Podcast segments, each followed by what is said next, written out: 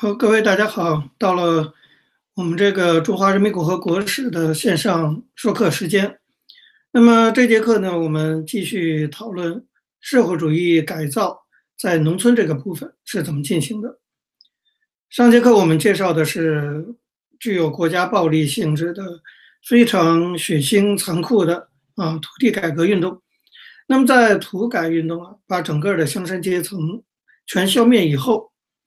毛泽东讲大破大立那个大破已经完了，就是土改。那么要怎样大立？就是重新去建立农村的一个社会秩序、社会结构，是共产党接下来要做的一个事情。那在等别的同学上来之前我先讲一下，其实所谓这个土改把地主的这个土地平分给农民，某种程度上当然它是一个错误的做法。但是就性质而言，我觉得是个土地私有化的问题。这个土地私有化问题在中国的过去以及未来，我都觉得是个非常关键的问题。大家可以想想看中国共产党的这个革命，所谓的革命能够成功，完全是土地私有化导致的把土地分给农民，然后农民就会派子女去当兵等等，然后农村包围城市，建立根据地。也是需要土地私有化。共产党革命成功靠的是土地私有化。那么所谓的改革开放号称是第二场革命，完全是另一类的，开始走向资本主义，也是土地私有化。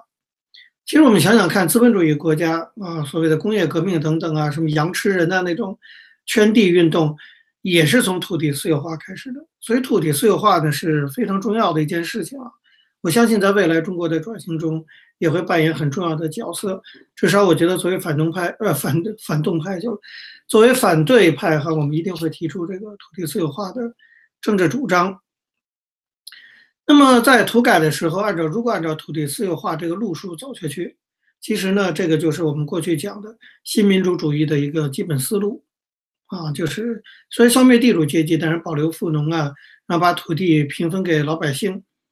问题是这样发展下去，按照新民主主义发展下去，其实中国的农村呢就会有很多的这个发展那搞不好就会变成美国的这种农庄式的农村的经济发展模式。可是呢毛泽东变了心态，毛泽东的心态改变了，这个心态呢都发生在1953年。所以我还是强调，在整个50年代的发展中，1953年是非常重要的一年。在这一年里发生了非常多的事情，而最重要的一件事就是这一年不知道毛泽东怎么了这个心理上发生非常大的变化。从原来决定走新民主主义道路，改为呢决定提前进入社会主义道路。这是1953年。回过头来我们说在土改中，我刚才讲了基本是个私有化过程，但是农民呢拿到土地其实没有高兴多久，很快的国家又把土地给抢回去了国家第一轮用国家暴力把地主的土地私分给了农民，农民都拥有了块土地，但是不到2-3年的时间，国家又把这土地重新收回，用什么名义呢？叫做集体化。所谓农村集体化道路我们就大概了解一下，它是从统购统销政策开始的。稍微有点年纪的观众朋友都应该知道这个统购统销顾名思义就是粮食生产各种农副产品统一由国家收购统一销售给国家，就取消了农民对自己生产的粮食的自由买卖的这个市场和这个权利，实际上对农民是极大极大的剥夺，而且最后定价权完全在政府那里，完全是赤裸裸的剥削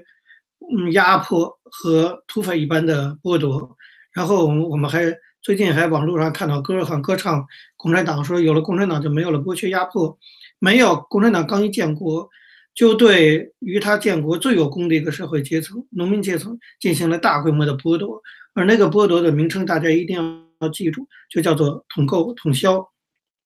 我看有些朋友上了没有？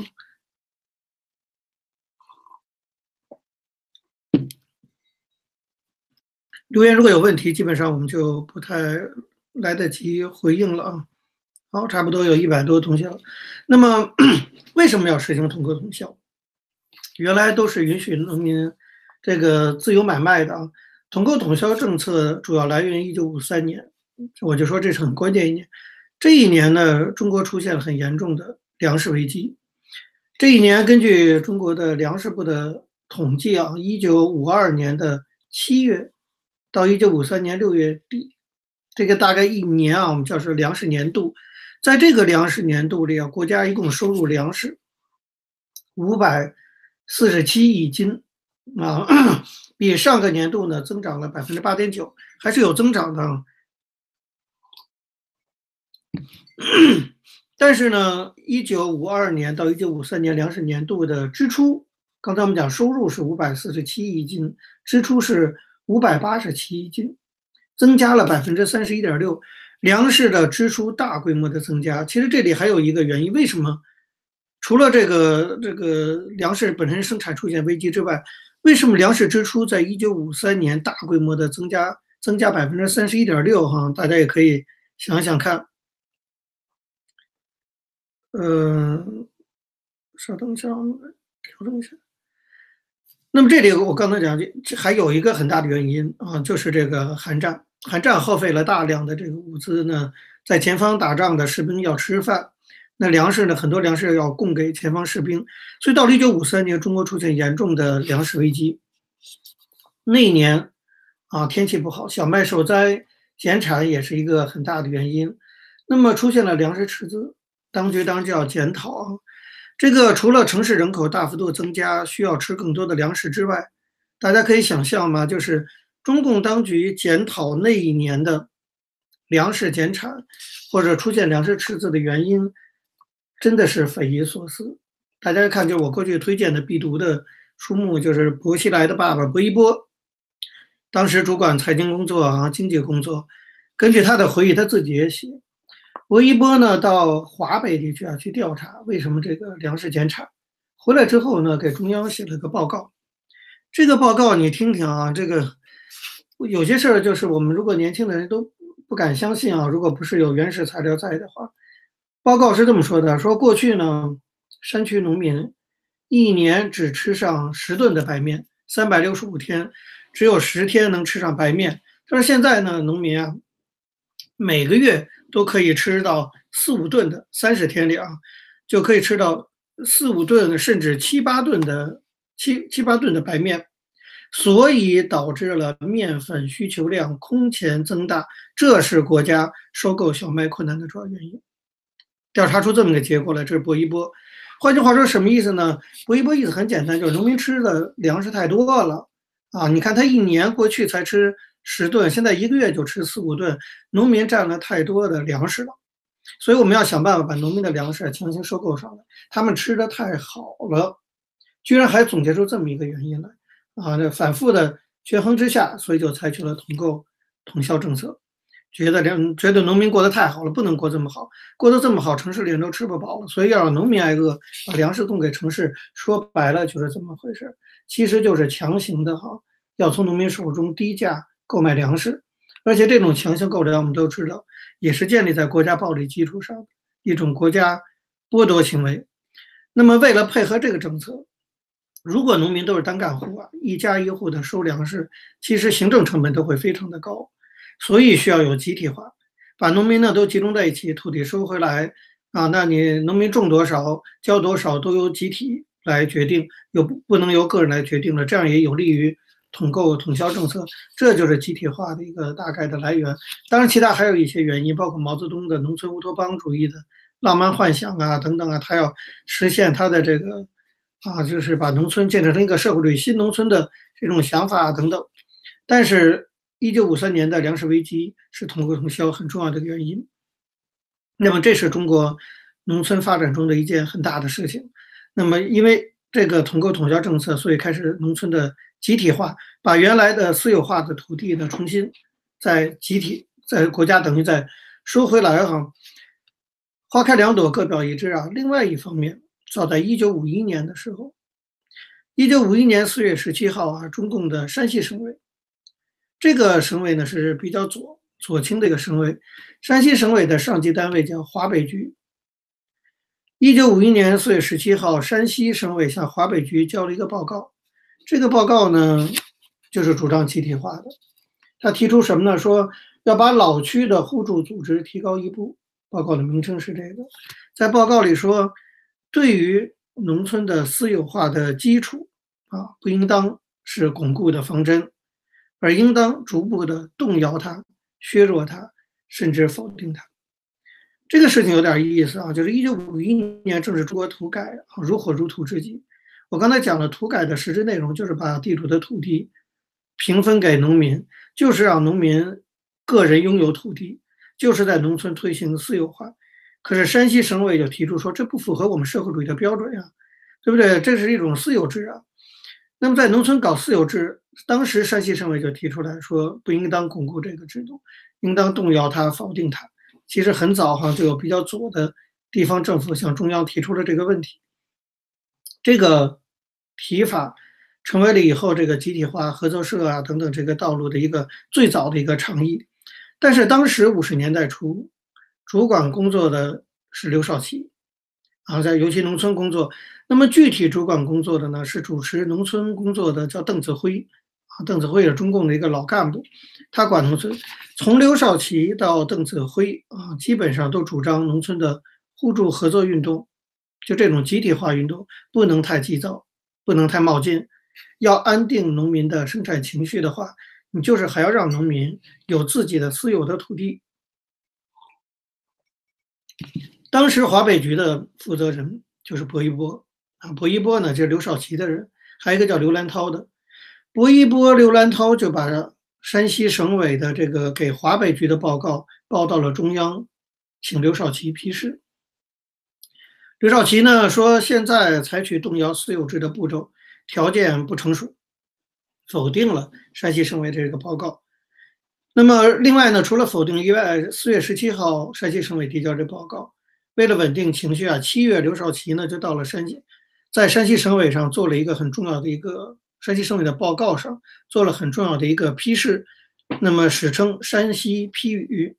在这个批示里呢，他就把这个批示而且下发到了马列学院的一般学员啊等等啊，希望整个的党内干部来学习他的刘少奇的这个批示。那么这个批示主要说现在提出农村搞集体化是一个错误的、危险的、空想的农业社会主义思想。刘少奇脑袋是非常清楚的。那么他在经济发展和社会建设的步骤和节奏上跟毛泽东的分歧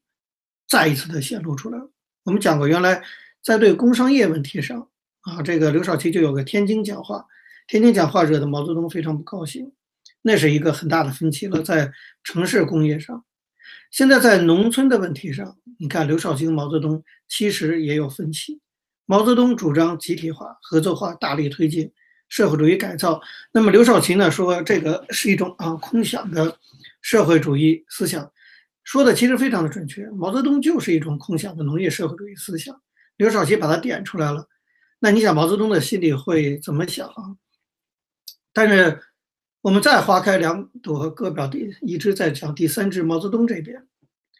这个时候啊，1953年的毛泽东，我刚才讲心里发生了很大的变化。对于中国未来的发展的规划，在他的内心也发生了非常大的变化。他已经跃跃欲试的考虑要开始向社会主义过渡了。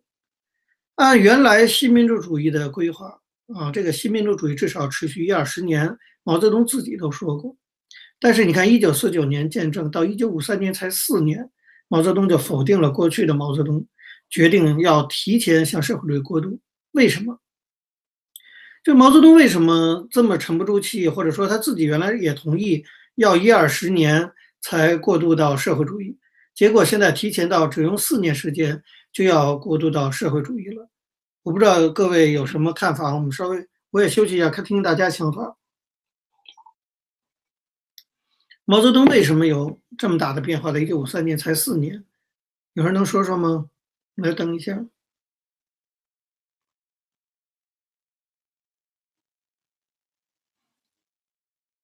他原来说新民主主义要搞10几年的，现在决定搞4年，没有人回应吗？ Hello， 还是大家在思考啊，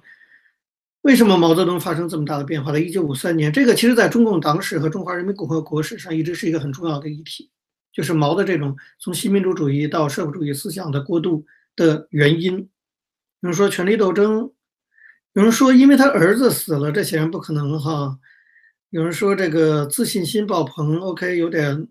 开始接近了。有人说人要饿死了，那个还不至于，那个时候还没有到。因为韩战嘛，有一点点吧。因为刘少奇嘛，我觉得还说有人说因为想集权，啊，有各种各样的说法出来了。这个可以有各种各样的讨论啊，历史啊，我个人觉得有几个原因，一个是毛泽东本身他是个文人出身，他这个虽然是个政治家，但是他身上充满了那种所谓的我称之为啊邪恶的浪漫主义啊，就是他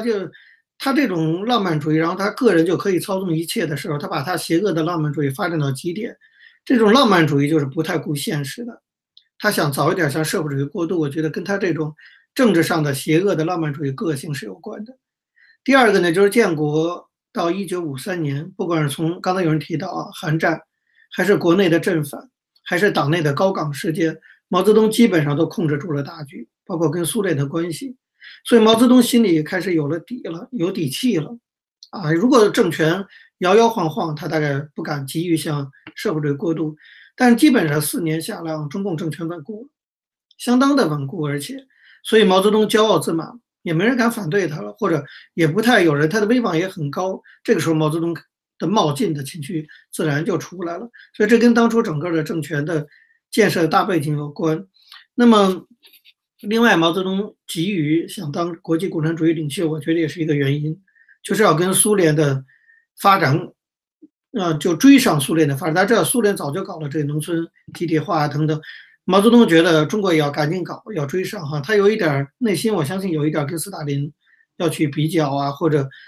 不敢明说，但是要一较高下的这种心态。当然还有其他的，就是所谓他的历史定位啊等等。当然还有可能其他的因素了，但是这几个我觉得啊可以考虑进去。想当皇帝这些，我觉得都没办法，基本上就是邪恶的浪漫主义这种想法啊。那么，所以到1953年，他开始有很大的变化啊，他觉得他可以。蛮干啊，他心里已经有底了啊，军事上也稳住了等等啊。在这种情况下，大家记得刚才我讲到那个山西省委给华北局的报告被华北局的薄一波否定，薄一波报到中央也被刘少奇和主管农村工作的邓子恢否定。在这种情况下，更左的一个就是山西省委下面的常治地委书记叫王谦，这些人绕过华北局，绕过刘少奇，直接上书给毛泽东，说我们给中央写了一个信，认为农村土地的私有化应该否定，应该动摇，不应该让它继续发展。现在土改把很多地分给私有化给了农民，我们认为这是不对的。毛泽东看到这封信，看到这个信呢，他就召集了一个会议，把刘少奇、薄一波、刘兰涛、邓子恢这些反对这个集体化的这些人找来谈话。在这个谈话中呢，他明确说我支持山西省委的意见。这话一出啊，大家可以想象刘少奇等大傻眼哈。然后他不光是明确表态支持山西省委，换句话说就支持农村集体化，还亲自派了他的亲信，就是当时他的大秘啊，给他写稿的叫陈伯达，很有名了，以后派陈伯达到华北局去传达了毛泽东的意见，等于直接压华北局啊，告诉说毛泽东是同意山西省委意见的，那么表示对于农民已经得到土地的所有权，毛泽东原话说：“哎呀，我们可以一边保护一边动摇。”你听见哈，这就是毛泽东的邪恶的辩证法哈，一边保护一边动摇。这让我稍微岔开的，相信最近习近平也有他的邪恶的一个逻辑哈。习近平说：“我们要在解放思想中统一思想。”你听着都怪怪的哈。这不能统一思想就不能解放思想，不解放思想就不能统一思想，解放思想跟统一思想如果按我们常人的逻辑应该是矛盾的，在习近平那里他就给你统一了，真的是毛泽东的好学生。毛泽东就说对于农村的土地私有化我们就要一边保护一边破坏，等于就这个意思，你都听不懂他什么意思。当然了，其实真实意思就是要破坏，保护只是随便说说的。那么针对华北局对山西省委那个报告的批评，毛泽东说怎么不能直接过渡到社会主义呢？啊，还要再经过什么阶段呀？你看毛泽东的急躁情绪已经出来了，他直接批评了华北局啊，说你为什么阻拦直接到社会主义过渡？我们现在就是要向社会主义直接过渡。大跃进的这种情绪和思想，大家已经可以听得出来了。这就后来大跃进，慢慢的你看毛泽东内心已经有开始要大跃进的想法，就直接才4年，建政才4年就要直接过渡到社会主义。1953年10月15号，毛泽东找了陈伯达啊、廖鲁炎也是管农村工作的人谈话，提出了说农村要办合作社。而且还提出说，这个合作社要韩信点兵，多多益善啊！中国的有点古语啊，韩信点兵，多多益善，毛肚子了一大堆这种典故。所以到了1953年年底的时候，整个农村从原来的私有化这种状况，重新叫做农业合作化运动。毛泽东专门写了一个序言给这本书，在全国推行农业合作化运动，到1953年底达到高潮，全国的农村。农业的合作社从10万个发展到48万个，基本上原来刚拿到土地的农民都把土地重新交还给集体了，啊，这个农民高兴的时间也太短了哈，仅仅就是4年的时间就给就交回去了。那么大跃进的风声就越来越紧了。真正的大跃进的确定是在北戴河会议啊，北戴河。大家知道，其实中国有几个地方风景秀丽，但是呢，具备了很浓厚的这个政治意味啊。有几个地方是这样，北戴河是一个。有没有人知道？其实还有几个地方，不光是啊，包括民国时期到中华人民共和国时期，有几个风景名胜啊，是这个政治上集会的地方啊，很多重大的事情都是在那里决定的。北戴河是一个，还有吗？还有人知道吗？哪些地方？再提示啊，从民国时期的庐山对，太棒了！张云屯马上提到庐山对，以后会有庐山会议。那过去在侵华战争、日本侵华战争的时候，蒋介石都在庐山。还有吗？其实还有一个地方，就中华人民共和国史来讲，还有一个地方风光秀丽，很多重大的政治决定都是在那里做出的，不是北戴河，不是庐山，还有没有？各位想一下。还有人说梁家河，我 OK， 重庆不算什么多风光秀丽的地方，热死了。我说的是旅游景点，非常漂亮旅游景点，其实是政治讨论的中心。北戴河就是最典型的，庐山也是，井冈山呢是旧黄历，不是北戴河。北戴河说过了，还有没有点？好，周一鲁给了最正确答案，还有林林给了正确的答案，杭州。大家知道，1954年中华人民共和国的宪法就是毛泽东带这批人在杭州。毛泽东动不动就杭州，还有一个重要人物，我们成天去杭州住着。陈云，在80年代到90年代初的时候，陈云也都住在杭州。大家知道，有去过杭州都知道，杭州有一大片地方是禁区，就是完全是给这些中央领导人弄的，别人谁也进不去，跟北戴河一样。杭州、北戴河、庐山都是这样的，历史上的这么样一些特殊意义的地方啊。那么回过头来说，1958年5月，中共开北戴河会议之前啊，先开了8大2次会议。在8大2次会议上呢，这个会议毛泽东主持，就制定了一个社会主义建设的总路线。这个已经跟当初8大的精神有所违逆了。8大说不再搞阶级斗争了，疾风暴雨的阶级斗争结束了，什么要变成别的了。但是在8大2次会议上，在毛泽东的主持下，制定了一个社会主义建设的总路线。这个总路线稍微有点年纪的人都背得出来啊，叫做，我记得我小时候都能背的滚瓜六说，因为到处墙上都刻满了这个标语，叫做鼓足干劲，力争上游，多快好省的建设社会主义。挺复杂，这个总路线延续了很多年。你想，我1969年出生，我记事怎么着也得到了70年代。到了70年代，我记得我记事的时候，在报纸上什么宣传里头还到处见到鼓足干劲，力争上游，多快好省的建设社会主义。那这里最重要的就是鼓足干劲，力争上游。大跃进的轮廓逐渐的浮现出来了，就是这条总路线啊，最后导致了大跃进的开始。这是5月份的时候开的8大2次会议，8月份夏天了，到北戴河游泳去了一帮人啊，毛泽东游泳游得很好，还有刘少奇带着全家下海游泳的照片。历史老照片都有，在这次北戴河会议上，大跃进正式成为一个政策，它体现为具体的一个指标，就是说，在这次会议上，经毛泽东的坚持，大家知道，1958年中国的钢产量，1957年，这是1958年开北戴河会议嘛，就是要制定1958年的这个经济发展计划。1957年中国生产钢生产多少呢？533万吨。在这次北戴河会议上，决定多块好省，鼓足干劲，力争上游，多块好省的建设社会主义这个口号总路线的指导下决定。那么到1958年的钢产量要在1957年535万吨的基础上提高到1070万吨，一年要钢产量翻啊！你觉得这一帮农民没文化的人在这儿给国家制定计划经济的发展指标，真的是瞎搞一气，完全没有任何科学论证，完全是拍脑子，或者毛泽东觉得我们要怎样就怎样。哪有一个国家可以在一年之内就把总的钢产量啊提翻的？在北戴河会上就确定了，1958年的钢产量要到1070万吨，比前一年的535万吨要翻。这样大跃进在全国就开展起来了。所以后来大家才知道，才有了大炼钢铁运动。稍微有点年纪的人也会记得嘛，什么家里的锅呀，不是所有铁的东西啊，所有的高等院校、公家机关，更不用讲农村啊、人民公社啊、合作社等等，全去大炼钢铁去了，炼出来全是废铁，把所有铁的东西弄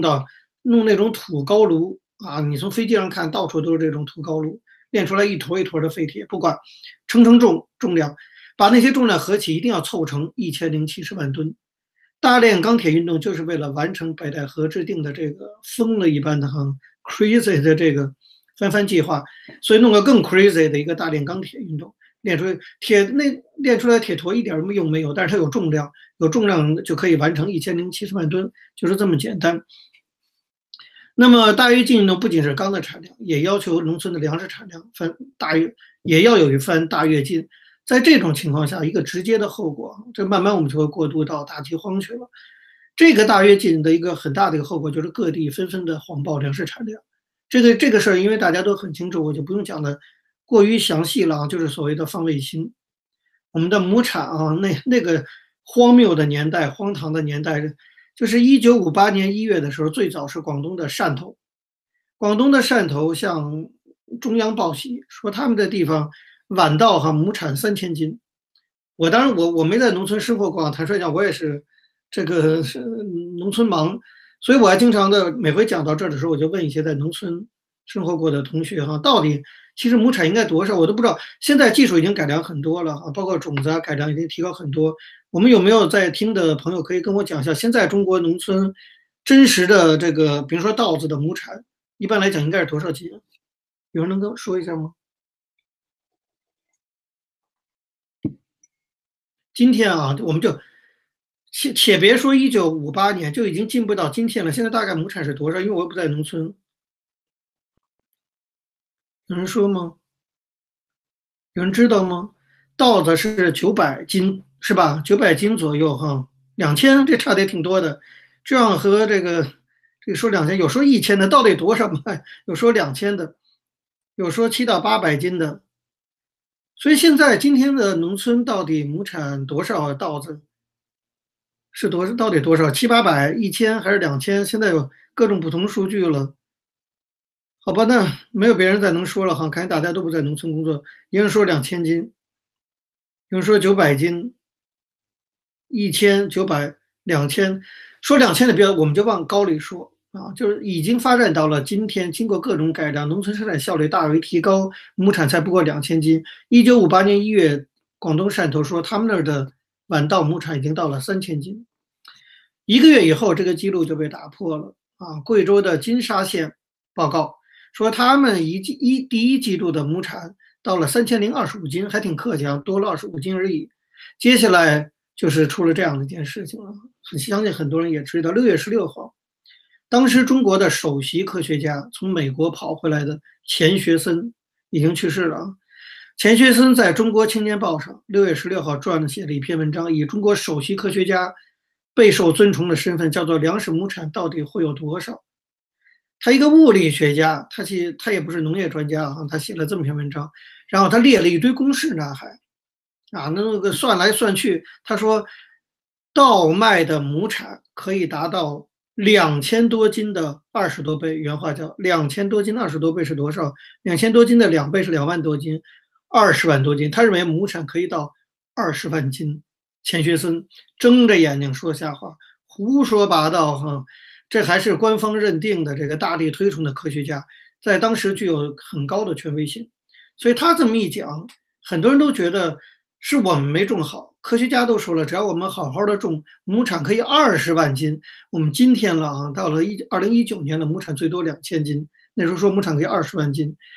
所以这个连毛泽东都被忽悠了啊！所以我们的忽悠的传统是非常久的，而且是科学家出面忽悠，所以对钱学森我们当时有很多批判啊，非常讨厌这个人，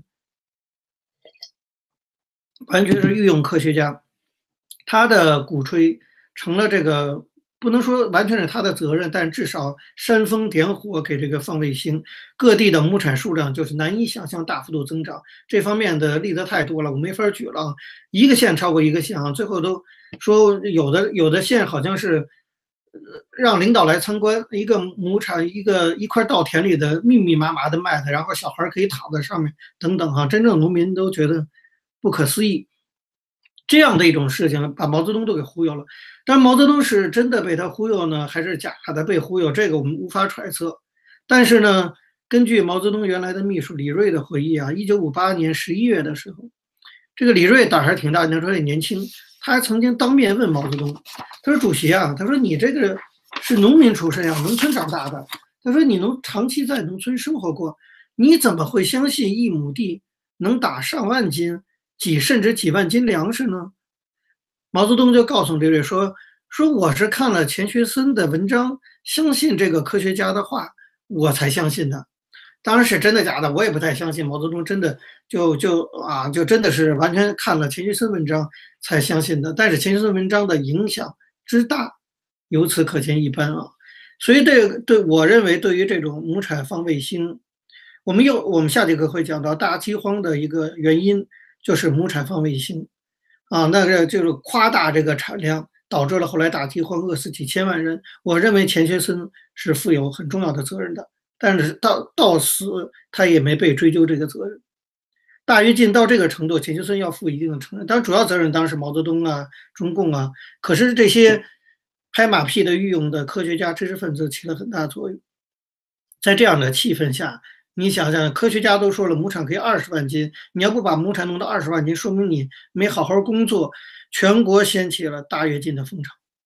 我在这里特别强调的是，说到大跃进，大家都以为是说就是亩产放卫星，说种每亩能种多少多少粮食，这种浮夸现象似乎仅仅局限在农村的粮食生产上，其实不是。大跃进之风弥漫到了粮食生产之外的其他的一些领域。还是根据这个李锐的回忆，李锐当时毛泽东有派他到农村去调查，就大跃进开始以后，根据他的回忆录，李锐说他亲眼看到很多的省县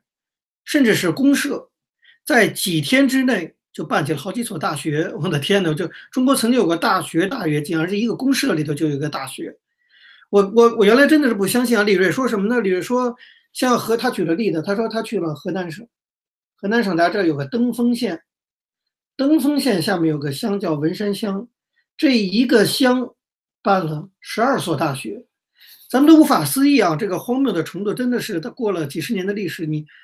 我知道这个事儿有真实存在，我都无法想象到底一个乡怎么办12所大学，是吧？难道一个猪圈就算一个大学吗？一个乡怎么办12所大学？另外他说方城县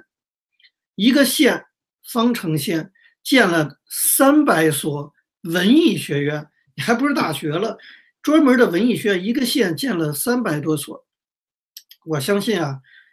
有些小粉红听到这里一定说我在瞎编啊。当然，第一这个瞎编肯定不是李锐说的，或者他们可能会攻击说李锐瞎编啊。因为我觉得很多的太荒谬的事，有些小粉红他真的是没办法相信，所以他真的是觉得瞎编。但是我相信李锐肯定不可能撒谎。